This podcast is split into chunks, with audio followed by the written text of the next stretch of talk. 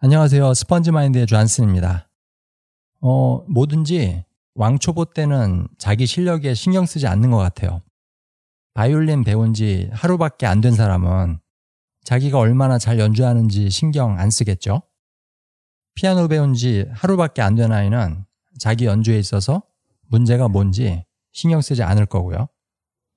그런데 어느 정도 배우면서 허점들이 보이기 시작합니다. 사실 자신의 연주 능력에 대해서 절망하는 사람들은 아마추어가 아니라 전공자들이고요. 가능성을 보기 시작했기 때문이죠. 그래서 내가 아직 할 수 없는 부분들이 더욱 선명하게 보입니다. 독일어 공부하면서 저도 똑같이 느껴요. 발전을 하면 할수록 제 허점이 더 잘 보인다는 거죠. 사실 2년 반쯤 전에 시작했을 때는 완전히 백지 상태였어요. 하나, 둘, 셋도 모르고, 안녕하세요도 모르고, 무작정 시작한 거죠.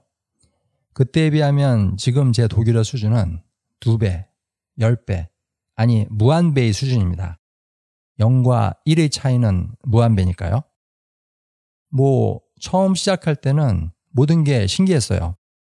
맛집 찾아다니면서 이것저것 먹어보듯이 몰랐던 말들을 배워나가는 게 참 재미있었습니다. 그런데 지금은 그때의 순수한 마인드가 많이 시들었어요. 결과 위주의 사고방식에 오염된 거죠.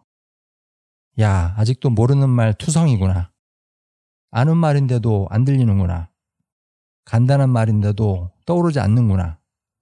이렇게 해서 언제 실제로 대화를 하나? 이런 생각 너무 많이 해요. 근데 이런 부정적인 생각을 자꾸 하는 건 외국어 배우는데 하나도 도움이 되지 않습니다. 외국어 공부를 계속 해나가기 위해서는 이런 부정적인 마인드가 아니라 우아 마인드가 필요해요. 우와, 이거 들리네? 우와, 이거 아는 단어네? 우와, 이런 문장이 이해가 되네? 우와, 이런 발음이 입에서 만들어지네? 이 우아 마인드 없이는 외국어 공부를 계속 해나갈 수가 없어요. 우아 마인드 없이 의지로만 외국어를 배워나가는 것은 힘들다는 거죠.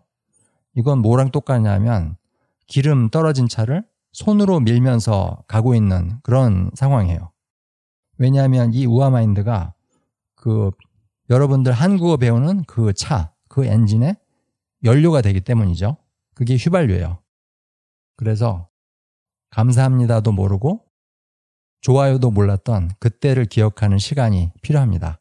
그래서 저도 eins, zwei, drei, one, two, three 그런 것도 몰랐던 그 시절 그때를 기억하는 시간을 가끔씩 가지려고 합니다.